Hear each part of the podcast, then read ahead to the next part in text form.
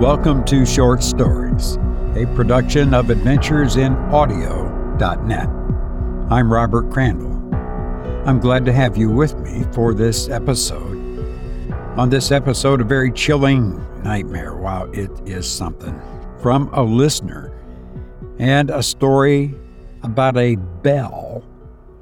Yes, a bell and death.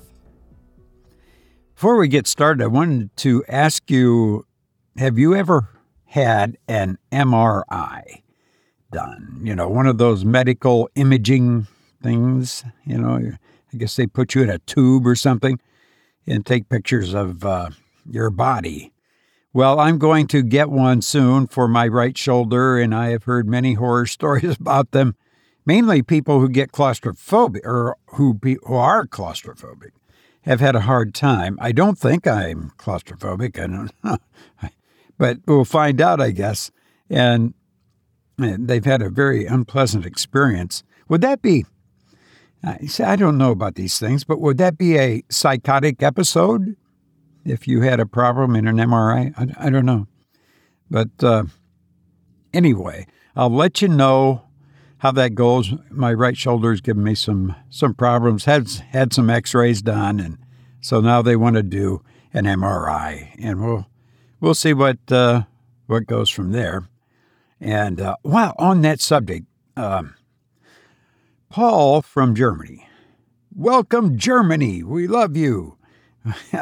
and uh, he sent in uh, the nightmare, but in his correspondence, he said fresh oranges are totally more healthy than juice, referring to an episode a while back when I was sick and I mentioned that I had taken an orange. I was at the store and it was begging me to buy it. I was I saw the oranges there and I started to crave an orange and so I bought one and I I felt a, a difference. And so Paul, and so I said, is the fruit better than the juice? And so Paul writes, fresh oranges are totally more healthy than juice. So it's a good thing I don't do a health podcast. People uh, would die. So maybe I should start listening to to one. But anyhow, uh, so that's what's happening uh, on that front. And now Paul writes, he says, Good afternoon, Robert. I'm just listening to Berenice from Edgar Allan Poe on my train to Cologne in Germany. And I thought I could use the time to tell you about the nightmare I have had time and time again and I really hope my English is understandable. I'll try my best. he says, I normally can't remember my dreams, but this one is kind of special. And I know what you mean. I have had problems with that too. Uh, you, you, you have a nightmare or a dream or something, you can't remember it uh, the following day. Um, so, and if you're like that and you've had a dream, you can kind of reconstruct it and send it in, and that's that's okay. We love to hear about them. And so, and Paul, your English is just fine. Uh, I wouldn't worry about it. And he says, I hope you're having a good day and I wish you the best. Well, thank you, uh, Paul, we wish you the best too. And now, uh, this nightmare. First of all, some context. Paul writes, I have two little sisters. One is 21, the other is 12. In my dream, I still live in my parents' house and wake up in the middle of the night. I get up and start walking around the house. When I get to the living room downstairs, I hear water running somewhere. I go check the kitchen sink, but nothing. Then I check the bathroom. When I open the door, a wave of water hits me and I fall to the ground. From that point on, the water is rising very fast, and I try to warn the others, but no one seems to hear my shouting. I can't open any of their room doors. I always wake up with the picture of my little sister drifting dead in front of me. Oh my God. Wow, is that terrifying? I've not had a nightmare with dead people in it. And to see a family member, especially a child, is unnerving to say the least. Thank you, Paul, for sending in your nightmare. And remember, all of the episodes that feature a nightmare, a listener nightmare, have their own page on our website. And if you sent in a nightmare in that episode featuring your nightmare is not on that page, let me know and I'll, I'll fix that. I'll find it. But uh, I think I got them all. But anyway, thank you so much, Paul. That is dreadful. But, and remember, you can send your nightmare to my horrible dream at gmail.com. And now for our feature story. This is a story about a bell that brings back the dead. But it kills someone to take the place of the revived. I hope you enjoy Ring Once for Death by Robert Arthur.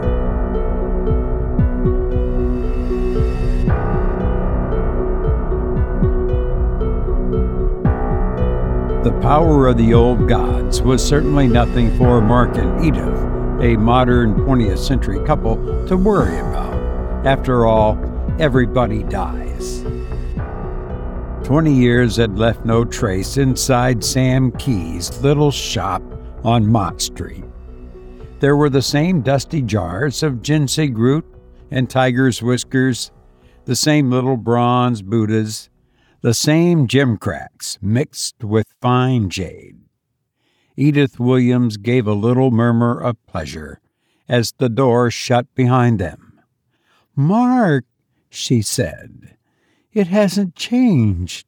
It doesn't look as if a thing has been sold since we were here on our honeymoon. It certainly doesn't, Dr. Mark Williams agreed, moving down the narrow aisle behind her. If someone hadn't told us Sam Key was dead, I'd believed we'd step back 20 years in time, like they do in those scientific stories young David reads. We must buy something, his wife said. For a 20th anniversary present for me. Perhaps a bell. From the shadowy depths of the shop, a young man emerged, American in dress and manner, despite the oriental contours of his face and eyes. Good evening, he said. May I show you something? We think we want a bell. Dr. Williams chuckled, but we aren't quite sure. You're Sam Key's son? Sam Key, Jr. My honored father passed to the halls of his ancestors five years ago. I could just say that he died. Black eyes twinkled. But customers like the more flowery mode of speech. They think it's quaint. I think it's just nice, not quaint at all, Edith Williams declared. We're sorry your father is dead. We'd hoped to see him again. Twenty years ago, when we were a very broke young couple on a honeymoon, he sold us a wonderful rose crystal necklace for half price. I'm sure he still made a profit. The black eyes twinkled again. But if you'd like a bell, here are some temple bells, camel bells, dinner bells. But even as he spoke, Edith Williams' hand darted to something at the back of the shelf. A bell carved out of crystal, she exclaimed. And rose crystal at that. What could be more perfect? A rose crystal wedding present and a rose crystal anniversary present. The young man half stretched out his hand. You don't want that one, he said. It's broken. Broken? Edith Williams rubbed off the dust and held the lovely bell shape of crystal, the size of a pear, to the light. It looks perfect to me. I mean, it's not complete. Something of the American had vanished from the young man. It has no clapper. It will not ring. Why, that's right. Mark Williams took the bell. The clapper's missing. We can have another clapper made, his wife declared. That is, if the original can't be found. The young Chinese shook his head. The bell and the clapper were deliberately separated by my father twenty years ago. He hesitated and then added, My father was afraid of this bell. Afraid of it? Mark Williams raised his eyebrows. The other hesitated again. It will probably sound like a story for tourists, he said, but my father believed it. This bell was supposedly stolen from the temple of a sect of Buddhists somewhere in the mountains of China's interior just as many Occidentals believe that the Christian Judgment Day will be heralded by a blast on St. Peter's trumpet. So this small sect is said to believe that when a bell like this one is rung, a bell carved from a single piece of rose crystal and consecrated by ceremonies lasting ten years, any dead within the sound of it will rise and live again. Heavenly! Edith Williams cried and no pun intended. Mark, think what a help this bell will be in your practice when we make it ring again. To the Chinese, she added, smiling, I'm just teasing him. My husband is really a very fine surgeon. The other bowed his head. I must tell you, he said, you will not be able to make it ring. Only the original clapper carved from the same block of rose crystal will ring it. That's why my father separated them. Again he hesitated. I have told you only half of what my father told me. He said that though it defeats death, death cannot be defeated. Robbed of his chosen victim, he takes another in its place. Thus, when the bell was used in the temple of its origin, let us say when a high priest or chief had died, a slave or servant was placed handy for death to take when he had been forced to relinquish his grasp upon the important one. He smiled, shook his head. There, he said. A preposterous story. Now, if you wish it, the bell is ten dollars, plus, of course, sales tax. The story alone is worth more, Dr. Williams declared. I think we'd better have it sent, hadn't we, Edith? It will be safer in the mail than in our suitcase. Sent? His wife seemed to come out of some deep feminine meditation. Of course. And as for its not ringing, I shall make it ring. I know I shall. If the story is true, Mark Williams murmured, I hope not. The package came on Saturday morning when Mark Williams was catching up on the latest medical publications in his untidy, book lined study. He heard Edith unwrapping paper in the hall outside. Then she came in with the rose crystal bell in her hands. Mark, it's here, she said. Now, to make it ring. She plumped herself down beside his desk. He took the bell and reached for a silver pencil. Just for the sake of curiosity, he remarked, and not because I believe the delightful sales talk we were given. Let's see if it will ring when I tap. It should, you know. He tapped the lip of the bell. A muted thunk was the only response. Then he tried with a coin, a paper knife, and the bottom of a glass. In each instance, the resulting sound was nothing like a bell ringing. If you're finished, Mark, Edith said then, with a feminine tolerance, let me show you how it's done. Gladly, her husband agreed. He took the bell and turned away for a moment. Then she shook the bell vigorously. A clear, sweet ringing shivered through the room, so thin and ethereal that small, involuntary shivers crawled up his spine. Good Lord! he exclaimed. How did you do that? I just put the clapper back in place with some thread, Edith told him. A clapper? He struck his forehead with his palm. Don't tell me. A crystal necklace we bought 20 years ago? Of course. Her tone was composed. As soon as young Sam Key told us about his father separating the clapper and the bell, I remembered the central crystal pendant on my necklace. It is shaped like a bell clapper. We mentioned it once. I guessed right away we had the missing clapper, but I didn't say so.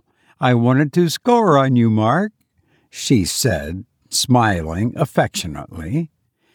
And because you know, I had a queer feeling that Sam Key Jr. wouldn't let us have the bell if he guessed we had the clapper. I don't think he would. Mark Williams picked up his pipe and rubbed the bowl with his thumb. Yet he didn't really believe that story he told us any more than we do. No, but his father did. And if old Sam Key had told us, remember how wrinkled and wise he seemed? I do believe we'd have believed his story. You're probably right. Dr. Williams rang the bell and waited. The thin, sweet sound seemed to hang in the air a long moment, then was gone. No, he said. Nothing happened. Although, of course, that may be because there was no deceased around to respond. I'm not sure I feel like joking about this story. A small frown gathered on Edith's forehead. I had planned to use the bell as a dinner bell and to tell the story to our guest, But now I'm not sure. Frowning, she stared at the bell until the ringing of the telephone in the hall brought her out of her abstraction. Sit still, I'll answer. She hurried out. Dr. Williams, turning the rose crystal bell over in his hand, could hear the sudden tension in her voice as she answered. He was on his feet when she re entered. An emergency operation at the hospital, she sighed. Nice young man, automobile accident, fracture of the skull, Dr. Amos says. He wouldn't have disturbed you, but you're the only brain man in town with Dr. Hendricks away on vacation. I know. He was already in the hall, reaching for his hat. Man's work is from sun to sun, but a doctor's work is never done. He misquoted. I'll drive you. Edith followed him out. You sit back and relax for another ten minutes. Two hours later, as they drove homeward, the traffic was light, which was fortunate. More than once, Mark, in a frowning abstraction, found himself on the left of the center line and had to pull back into his own lane. He had lost patience before, but never without a feeling of personal defeat. Edith said he put too much of himself into every operation. Perhaps he did. And yet, no, there was every reason why the young man should have lived. Yet, just as Mark Williams had felt that he had been successful, the patient had died. In 20 years of marriage, Edith Williams had learned to read his thoughts at times. Now she put a hand comfortingly on his arm. These things happen, darling, she said. You know that. A doctor can only do so much. Some of the job always remains in the hands of nature, and she does play tricks at times. Yes, confound it, I know it, her husband growled. But I resent losing that lad. There was no valid reason for it, unless there was some complication I overlooked. He shook his head, scowling. I ordered an autopsy. But, yes, I'm going to do that autopsy myself. I'm going to turn back now. I have to know. He pulled abruptly to the left to swing into a side road and turn. Edith Williams never saw the car that hit them.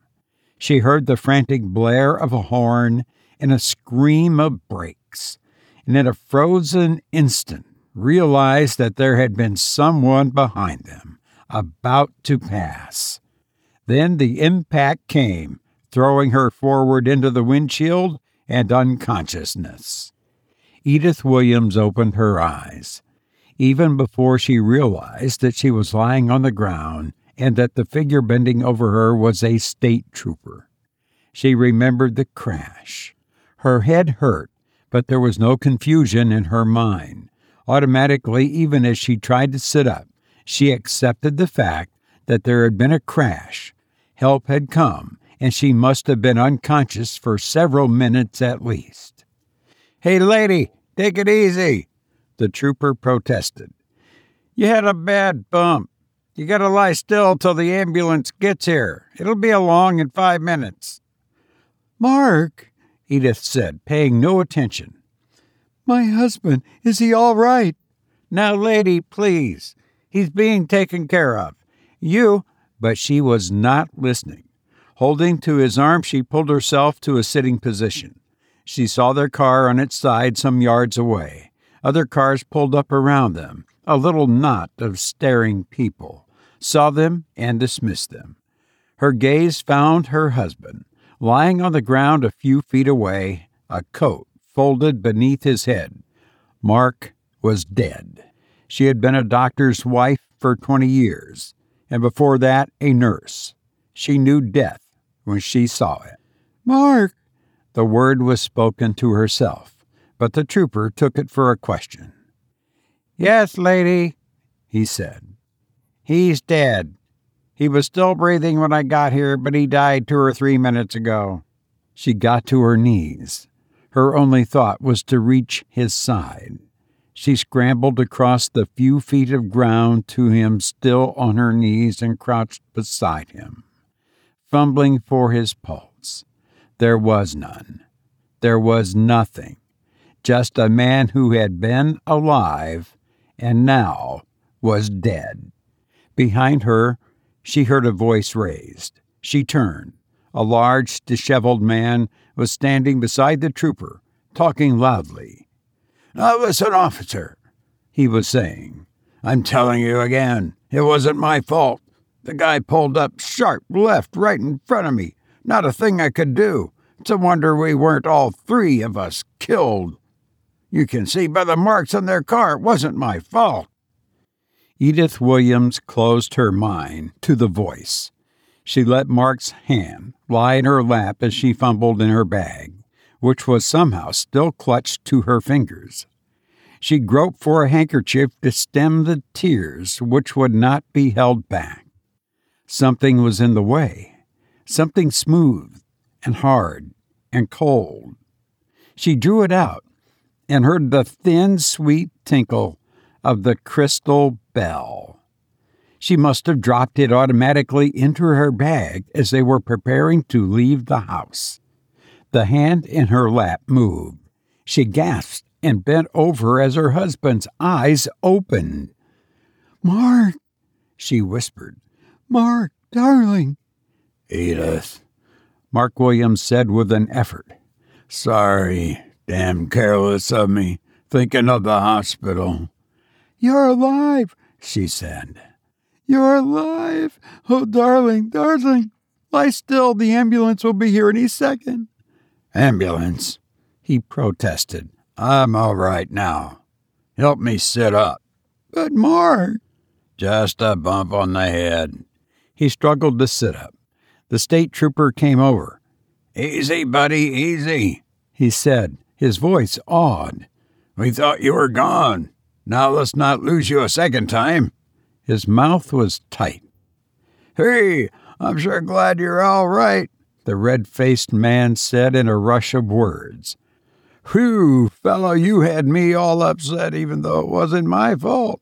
I mean, how's a guy going to keep from hitting you when. Catch him, Mark Williams cried, but the trooper was too late.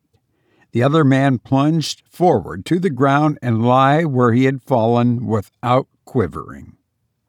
The clock on the hall struck two, with muted strokes. Cautiously, Edith Williams rose on her elbow and looked down at her husband's face. His eyes opened and looked back at her. You're awake, she said unnecessarily. I woke up a few minutes ago, he answered. I've been lying here thinking. I'll get you another phenobarbital. Dr. Amos said for you to take them and sleep until tomorrow. I know. I'll take one presently. You know, hearing that clock just now reminded me of something. Yes? Just before I came to this afternoon after the crash, I had a strange impression of hearing a bell ring. It sounded so loud in my ears, I opened my eyes to see where it was. A bell? Yes, just auditory hallucination, of course. But, Mark.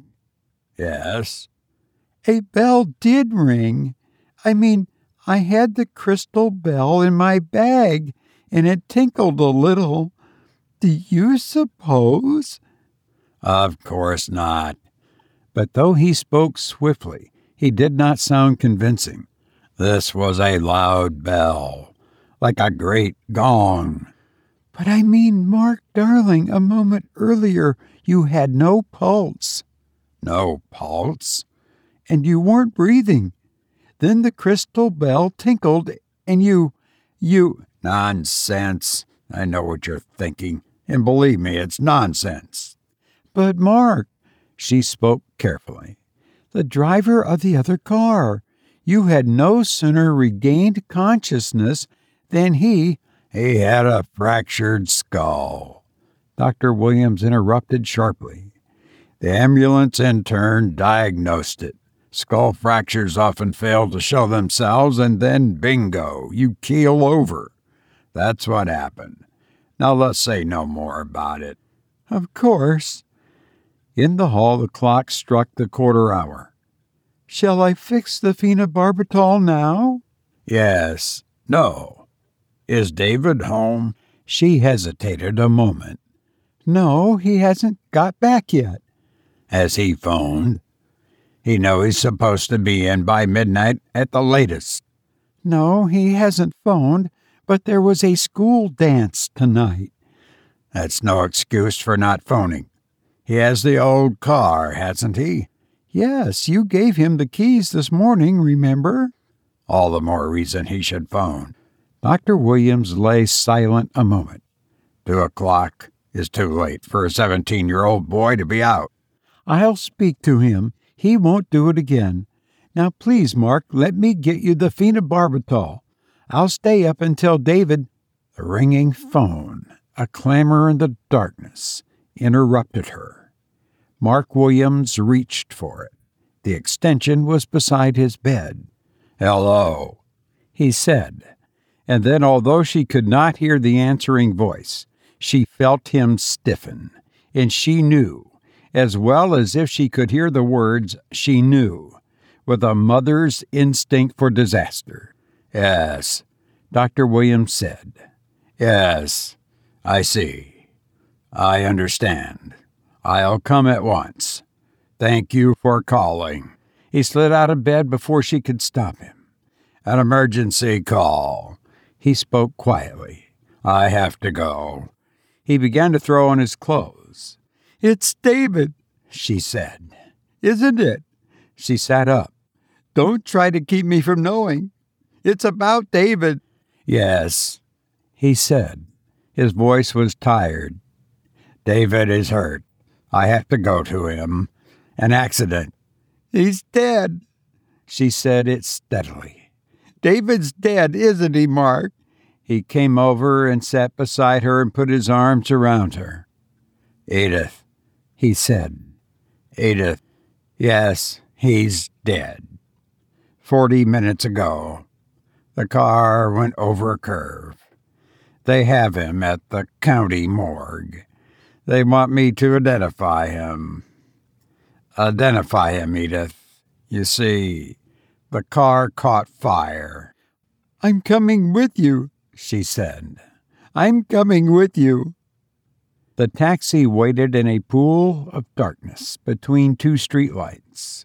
The long, low building, which was the county morgue, a blue lamp over its door, stood below the street level. A flight of concrete steps went down to it from the sidewalk. Ten minutes before, Dr. Mark Williams had gone down those steps. Now he climbed back up them stiffly, wearily, like an old man. Edith was waiting in the taxi, sitting forward on the edge of the seat, hands clenched, as he reached the last step, she opened the door and stepped out. Mark, she asked shakily, was it? Yes, it's David. His voice was monotone. Our son. I've completed the formalities. For now, the only thing we can do is go home. I'm going to him, she tried to pass. He caught her wrist. Discreetly, the taxi driver pretended to doze. No, Edith, there's no need. You mustn't see him. He's my son, she cried. Let me go. No. What have you got under your coat? It's the bell, the rose crystal bell, she cried. I'm going to ring it where David can hear. Defiantly, she brought forth her hand, clutching the little bell. It brought you back, Mark. Now it's going to bring back David. Edith, he said in horror. You mustn't believe that's possible. You can't. Those were coincidences. Now let me have it. No, I'm going to ring it. Violently, she tried to break out of his grip. I want David back. I'm going to ring the bell. She got her hand free. The crystal bell rang in the quiet of the early morning with an eerie thinness penetrating the silence like a silver knife. There, Edith panted. I've rung it. I know you don't believe, but I do. It'll bring David back. She raised her voice. David, she called. David, son, can you hear me? Edith, Dr. Williams groaned. You're just tormenting yourself. Come home. Please come home. Not until David has come back. David, David, can you hear me? She rang the bell again, rang it until Dr. Williams seized it. Then she let him take it. Edith, Edith, he groaned. If only you had let me come alone. Mark, listen. What? Listen she whispered with fierce urgency. He was silent, and then fingers of horror drew themselves down his spine at the clear, youthful voice that came up to them from the darkness below. Mother? Dad? Where are you? David! Edith Williams breathed. It's David. Let me go. I must go to him.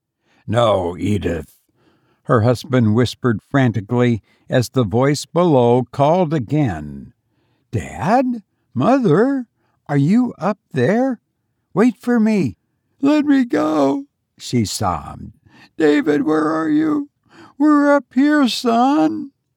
Edith, Mark Williams gasped. If you've ever loved me, listen to me. You mustn't go down there. David, I had to identify him by his class ring and his wallet. He was burned, terribly burned. I'm going to him. She wrenched herself free and sped for the steps, up which now was coming a tall form, a shadow shrouded in the darkness. Dr. Williams, horror knotting his stomach, leaped to stop her, but he slipped and fell headlong on the pavement so that she was able to pant down the stairs to meet the upcoming figure. Oh, David, she sobbed. David. Hey, Mom. The boy held her steady. I'm sorry, I'm terribly sorry. But I didn't know what had happened until I got home and you weren't there, and then one of the fellows from the fraternity called me. I realized they must have made a mistake, and you'd come here. And I called for a taxi to come out here. My taxi let me off at the entrance around the block, and I've been looking for you down there. Poor Pete. Pete? she asked. Pete Friedberg. He was driving the old car. I lent him the keys and my driver's license. I shouldn't have, but he's older and he kept begging me. Then, then it's Pete who was killed, she gasped. Pete who was burned. Yes, Pete. I feel terrible about lending him the car, but he was supposed to be a good driver, and then them calling you and you and Dad thinking it was me. Then Mark was right. Of course, he was right.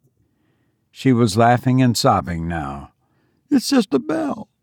A pretty little bell. That's all. Bell?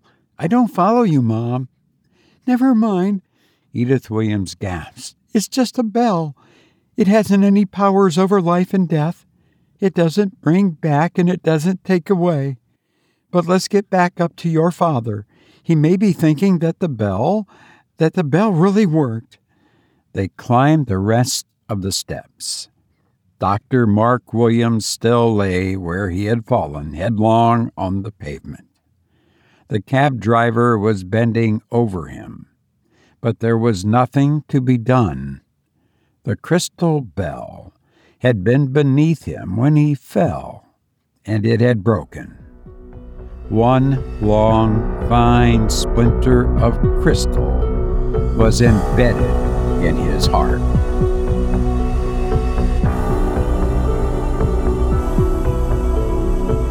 You've been listening to Ring Once for Death by Robert Arthur. William Arthur Ward once said, if you can imagine it, you can achieve it.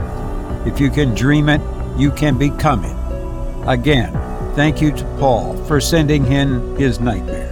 And thank you for listening to me.